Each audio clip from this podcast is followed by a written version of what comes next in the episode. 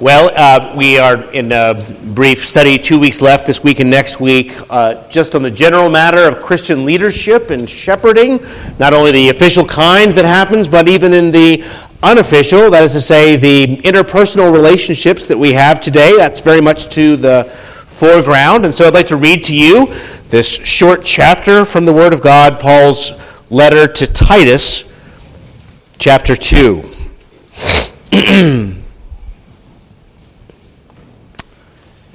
Titus chapter 2. Apologies again to Titus, who's going to keep on looking up every time I say that name. But as for you, speak the things which are proper for sound doctrine, that the older men be sober, reverent, temperate, sound in faith, in love, in patience. The older women likewise, that they be reverent in behavior, not slanderers, not given to much wine, teachers of good things, that they admonish the younger women to love their husbands, to love their children, to be discreet, chaste, homemakers, good, obedient to their own husbands, that the word of God may not be blasphemed. Likewise, exhort the young men to be sober minded in all things, showing yourself to be a pattern of good works.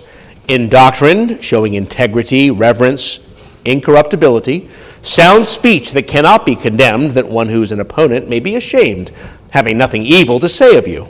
Exhort bondservants to be obedient to their own masters, to be well pleasing in all things, not answering back, not pilfering, but showing all good fidelity, that they may adorn the doctrine of God our Savior in all things. For the grace of God that brings salvation has appeared to all men, teaching us that denying ungodliness and worldly lusts, we should live soberly, righteously, and godly in the present age, looking for the blessed hope and glorious appearing of our great God and Savior, Jesus Christ, who gave himself for us that he might redeem us from every lawless deed and purify for himself his own special people, zealous for good works. Speak these things, exhort and rebuke with all authority. Let no one despise you. Amen. Let's pray once more. Father in heaven, we pray that these words of sound doctrine might indeed give us strong and healthy lives to the praise of your glory, that those who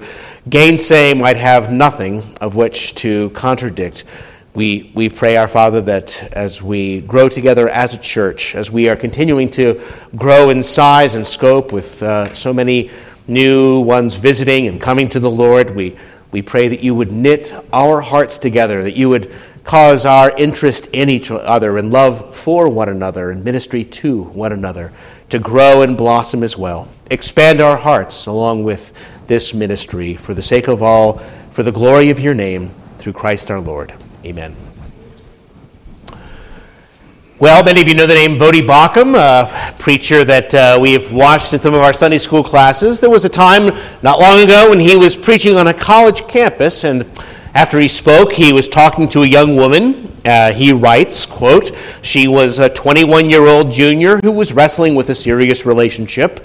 She said that she loved a young man very much, but he had none of the things that the Bible clearly taught a prospective husband must be. She began to fight back tears, he wrote, as she asked, What am I going to do? As I probed, I discovered that she had been seeing the young man for over two years. The two of them were, quote, very serious. She had obviously been agonizing over the future of this relationship long before my sermon, but what she heard that morning pushed her over the edge. However, her relationship was so serious and had lasted so long that she wondered if she needed a support group to help her get over it. I asked her if she knew any mature Christian women who could help her through this difficult time. She did not. She did not. But how about you?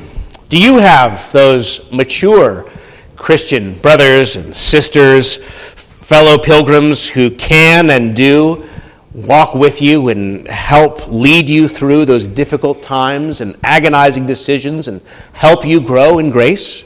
Or putting the Putting it the other way around, do you older men and women have such a kind of trusted relationship with the younger, with such intimacy and, and spirituality that you are able to help them to mature and walk with them to learn the grace of God as they need to learn it.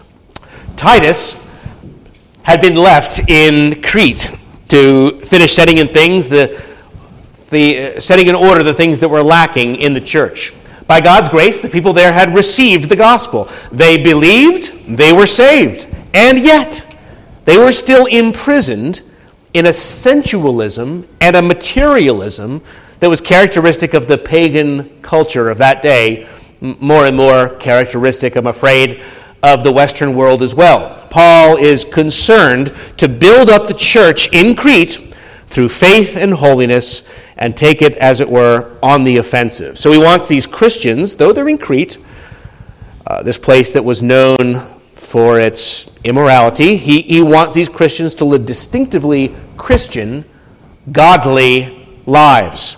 He wants that change of life, even, to be a, a witness to the watching world, to be a living testimony to what God has done in their hearts, so that the transformation from the inside out would be a compelling witness to the world around. Well, as a matter of first importance, we saw last week every city needed to have elders, godly elders, where the church was, who could teach sound doctrine and even exhort and convict those who contradict. Now, here in chapter 2, Paul expands this leadership development program to the whole congregation. Elders are important, but they are hardly sufficient. Everyone must be involved in this mutual growth leadership program. The, the older must learn to teach the younger. Titus himself must be in all things uh, a pattern of good works in doctrine, showing integrity, reverence, incorruptibility, and so forth. Paul is concerned, you see, to multiply godly influence throughout the whole church, raising up more and more leaders, uh, leaders who would train leaders, who would train leaders, older teaching the younger to raise up a generation to walk with the Lord. This is what Paul wrote to Timothy likewise, the things that you have heard from me among many witnesses. Commit these to faithful men who will be able to teach others also. Four generations, you notice. Paul had taught Timothy. Timothy is to commit these things to faithful men who will be able to teach others. This is the way that godly leadership is to multiply in the church. Paul had also done this for Titus and now Titus is to be doing the same thing for the men and women in the cities of Crete. Titus, you need to teach these people by word and example so that they may be able to teach others by word and example.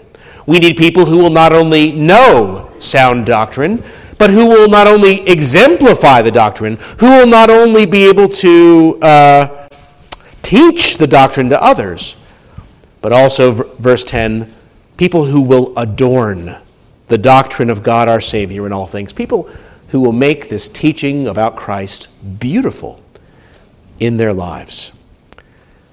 That's a, a high calling to know the doctrine, to exemplify it, to teach it, and to adorn it.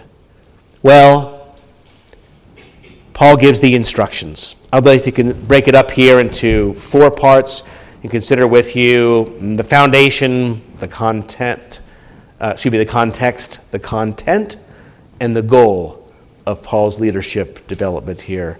The context, the content, foundation, context, content, and goal. Excuse me. First, the foundation. He gives it in verse 1. But as for you, speak the things which are proper for sound doctrine. Throughout this chapter, throughout the book, Paul is concerned to promote the doctrine that accords with godliness through a mutual ministry among the members of the congregation, in context to the false teachers described back in chapter 1 in the previous verses. Titus is to take the lead and to teach sound doctrine. Now, sound doesn't simply mean right or true doctrine, though it is. The, the word sound is uh, been chosen in English to represent this idea of health giving, like a, uh, uh, a, a, vessel is sound, a ship is sound, uh, it, it, has full integrity, or uh, if you receive somebody back safe and sound, the idea of healthy. Um, this idea of health giving doctrine. So that if heresy would be a kind of disease that ultimately leads to corruption and death, sound doctrine is that which makes people healthy and strong and well. The best way to combat the false teaching of chapter 1 is with this sound teaching and the living that flows from it. For, he says at the end, the grace of God that brings salvation has appeared to all men. But this grace is a teacher, teaching us that denying ungodliness and worldly lusts, we should live soberly, righteously, and godly in the present age, and so forth. Speak, teach, rebuke with all authority, let none despise you. Susan Hunt wrote to women in her book Spiritual Mothering about their need for sound doctrine. Titus speaks to women, you notice, uh, starting in, in verse 3, the older women likewise, okay? Titus, you need to teach sound doctrine so that the older women may be able to teach others. Apparently, she wrote, Paul did not expect or want the women in the Cretan church to change their conduct without changing their thinking. He wanted them to think Christianly so that they would act Christianly. This sound doctrine, Titus, is to be the foundation of this new life in Crete. And it's the crying need of the hour, even today. Christians don't stand out in their holiness, in the context especially of a pagan and immoral culture. Uh, Crete, the Crete of our day, perishes while the gospel and good works are ignored or neglected. We likewise urgently need to have multiplying leadership in the church and if truth, godliness, and grace are going to be established in local congregations, here is where it must begin. Here is God's appointed foundational answer to these things to speak those things which are proper for sound, healthy, life giving doctrine.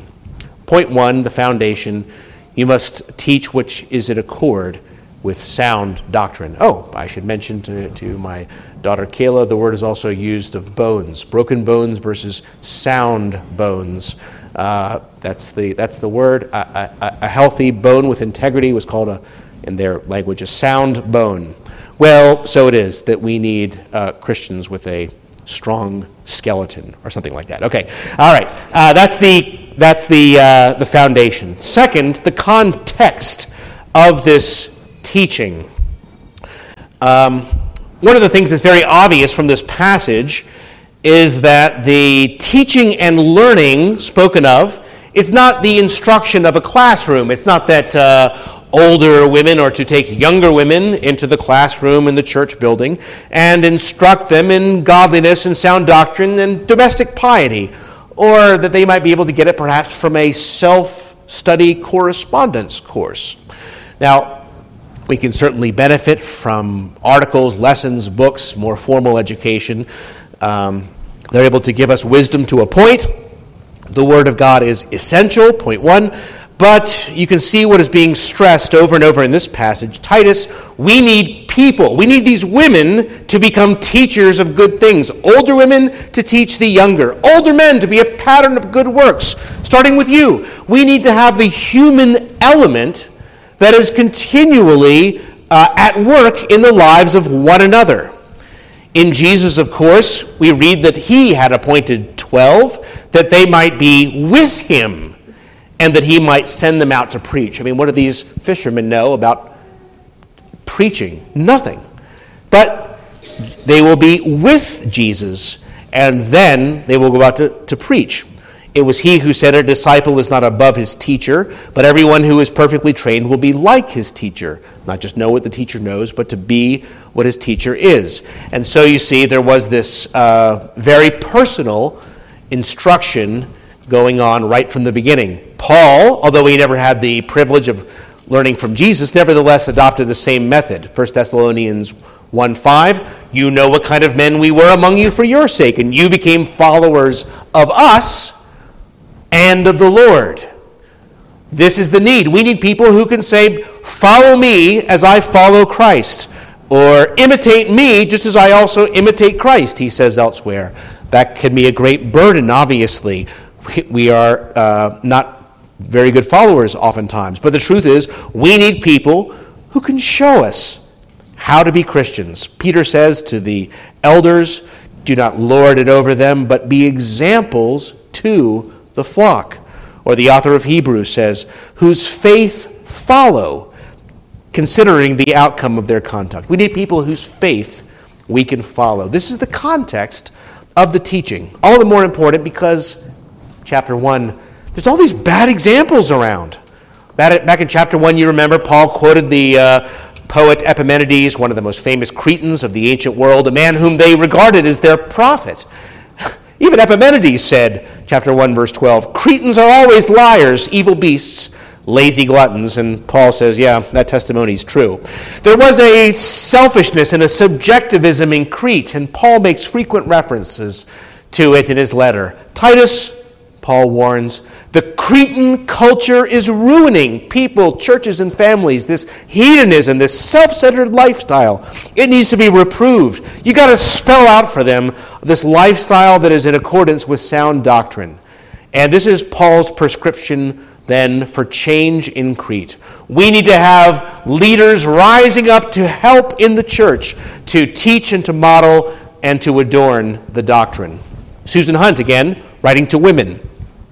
It's interesting that of all the ways Paul could have told the women to combat the decadence of their culture, that he told them to invest their energies in training the younger women to live Christianly in their society. Now, there are many obstacles, of course, to this kind of change. Uh, it takes time, it takes emotional commitment, uh, you need to have a relationship with the people. That's the point. The culture is also against us because of the so called generation gap. It's increasingly difficult for people to relate to the older generation like me. The decline of the nuclear family, not to say the extended family, also has taken away a certain amount of natural intergenerational teaching and credibility, even from authority figures older men and older women feel more alone and unwanted.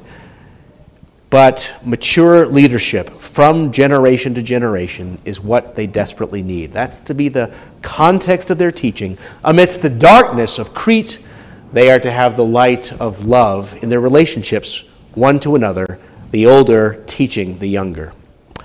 Well, third, Paul speaks about the content. What are they to teach? Well, that the older men be sober, reverent, temperate, sound in faith, in love, and patience.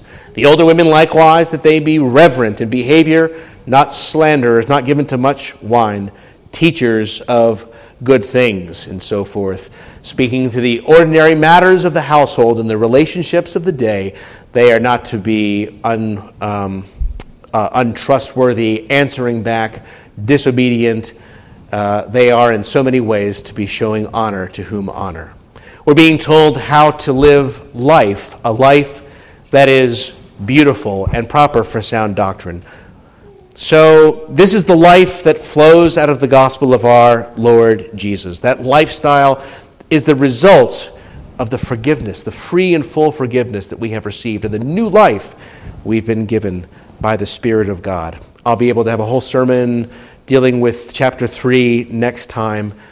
But he makes it so clear that uh, we, in so many ways, we're a sinful people. But then, when the grace and kindness and love of God our Savior toward man appears, not by works of righteousness we have done, not because of our works, but because of His mercy, He saved us through the washing of regeneration and renewing of the Holy Spirit, whom He poured out abundantly in Christ our Savior. God's grace that we have received is to be a teacher teaching us how to live lives of godliness and good works. Um, bad doctrine, Paul said a few verses later, is ruining whole households. This truth of God, rightly taught, rightly lived, leads to spiritually, morally, emotionally healthy Christian lives, the kind that he goes on to describe. And he urges Titus and others to model it because so much of Christianity is caught and not taught. I've mentioned several times before, but uh, I'll just quickly say when I was a new Christian, I went to an elder's uh, Bible study, elder at my church, very early on Saturday mornings, 6:30, I think it was. And he was kind of across town in Charlotte. That's kind of a commitment too. So uh, we would have an hour together, and I read some of the best books I've ever read. We had great discussions. It was very, very important for me to have those early lessons in Christian doctrine. And then, when we were done, his wife and children came down from upstairs, and we had breakfast together at the table. We spent another hour just hanging out and talking, and I got to learn about how a Christian father behaves and how he relates to his wife and to his children. I learned how a Christian family talks and relates in a way that I had never understood or experienced before. And so many other small lessons I, I couldn't even tell you. I mean, I needed the Bible study, but, but I needed just the, the time learning from a godly man and his family. And I learned more from breakfast than I did from the books. Susan Hunt writes to women Godliness produced by grace gives authenticity to our faith. Godly living presents a spiritual reality to the world that will penetrate the darkness of our age. The reality is to be evidenced in a life of love that governs women's relationships and conduct, loving their husbands, loving their children. There is this ongoing instruction of growth and grace, one to another. I could give you another example I've mentioned before. Um, if I were to ask you, what are the five most important life changing sermons you have heard from me that have made all the difference in your life, you would probably be hard pressed to come up with one. Now, you say, well, it doesn't work that way. Hearing the Word of God preached is like food for your soul, and you don't just live from one meal. It's a regular, nutritious diet. I understand. There probably aren't five sermons of mine that have made all the difference in your life. But if I were to ask you who were the five most important people who made all the difference in your life, well, that's another matter, isn't it? You start to think about those special family members or friends or uh, church leaders or others who poured their lives into you, who walked with you, who helped you follow the Lord in times that you needed them most, and who taught you in a thousand different ways what it is to be a real Christian. That is the content that makes the difference. That is the content that Titus is zealous to see flowing from generation to generation, the more mature, teaching the new believers in the church the content of this doctrine. Well, finally, the goal. The goal.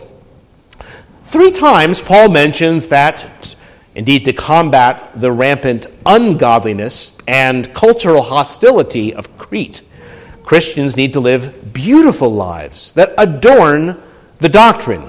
In verse 5, we read that if uh, Christian women live this way, that no one will malign the word of God. Or we read in verse 8 that if young women and um, uh, ministers uh, live faithful Christian lives, those who oppose us will have nothing bad to say about us.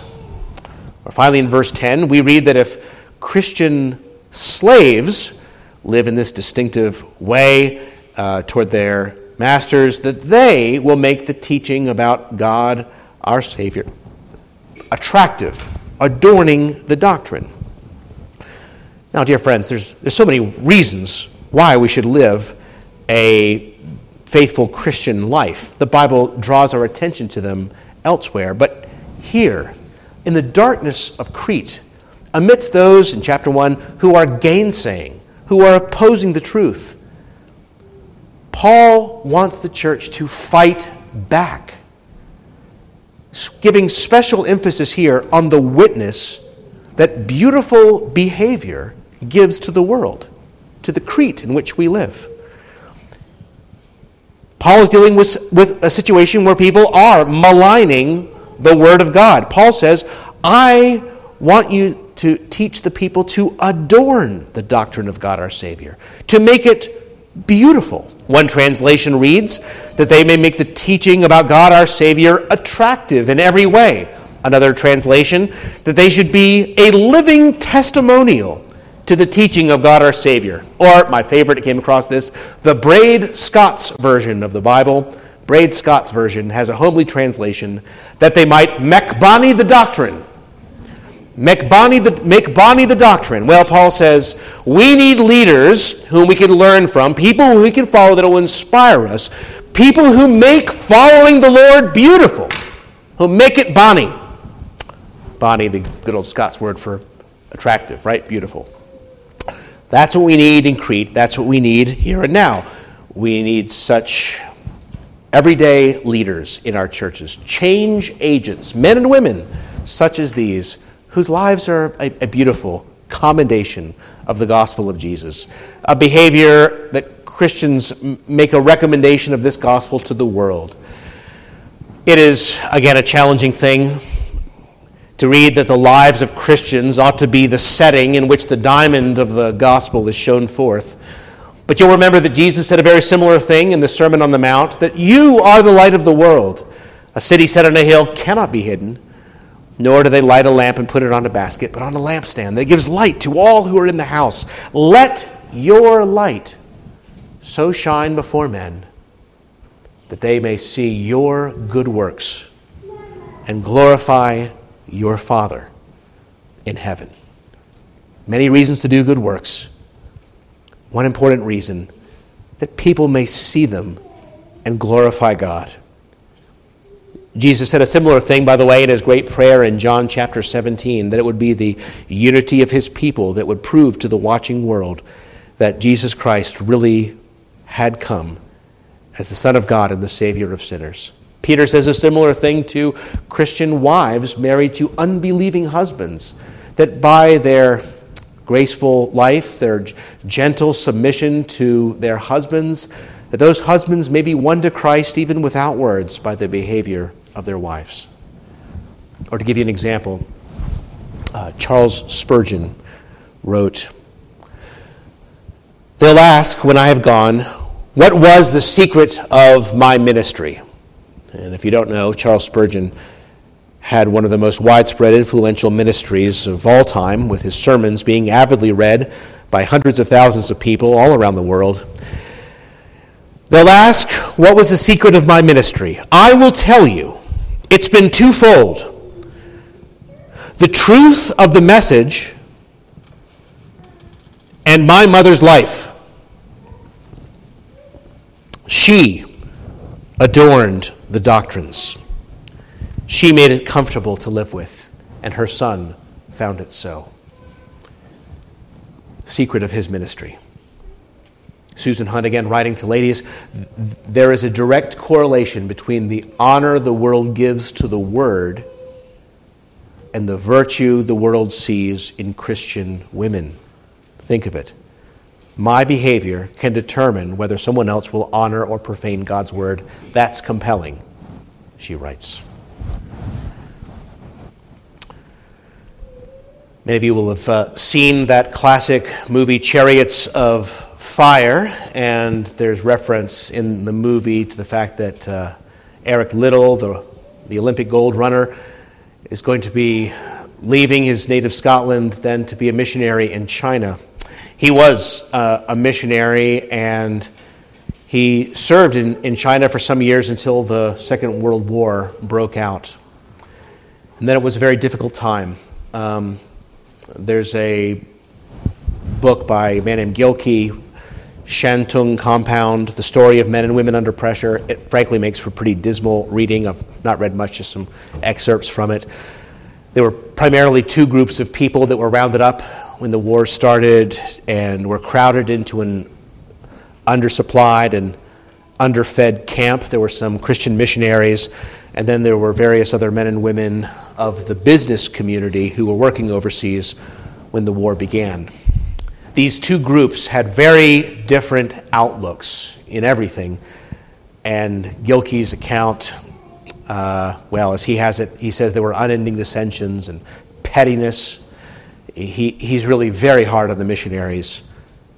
But one missionary, he said, stood out in his, his writing, Eric Liddell. According to Gilkey, Liddell was always helping, always giving of himself to make life easier for others, especially the children who had nothing to do and who desperately needed adults.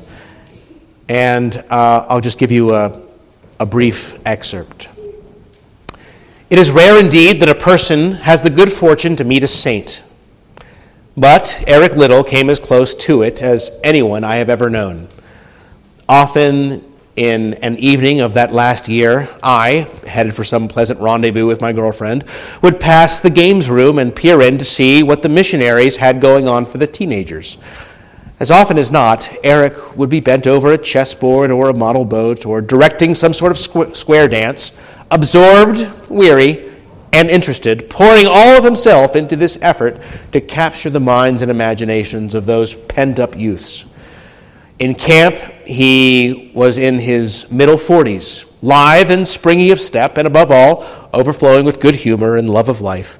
He was aided by others, to be sure, but it was Eric's enthusiasm and charm that carried the day with the whole effort.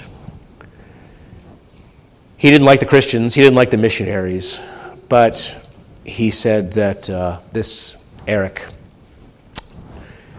this Eric challenged him in every day his uh, care for others, his overflowing love, his good humor, his springy step, his love of life. Aided by others, to be sure, but it was his enthusiasm and charm that carried the day. And though he, even at the end of that time in his book, it's clear that uh, he was never persuaded of the things of Christ, he didn't think much of missionaries in general. He said this man had his full respect. Now, this passage that we read tonight sets before us all a, a, clear and direct challenge. Are we living so intentionally? Are we living so as to make Bonnie the doctrine of Christ and salvation by faith in Him? And are these adornments and recommendations and testimonials of the gospel flowing naturally from our lives to others, to the younger in the congregation, to others who need them around us? Ours is a faith propagated by fishermen. It's distributed through the world by the most humble, ordinary people. And clearly, the victory is not to be from us.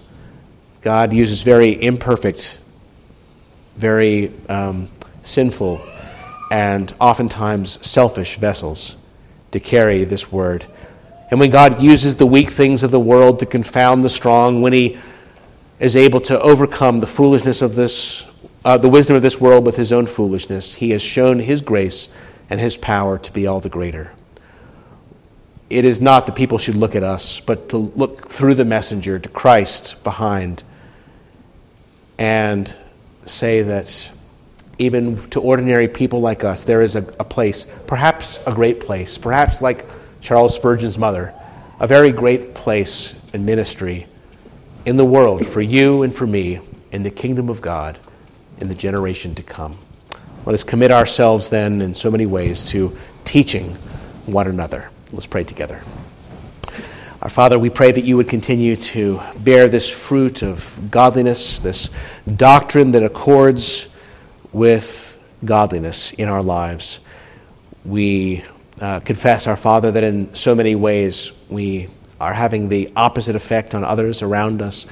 We long to live not for ourselves, but for the benefit of others, that others may learn from us and take their encouragement through what you have taught us, and that we might be useful, even uh, the younger, to be able to teach those younger still. We pray that we might have a multitude of leaders raised up in this congregation to make Bonnie the doctrine of God our Savior through Christ.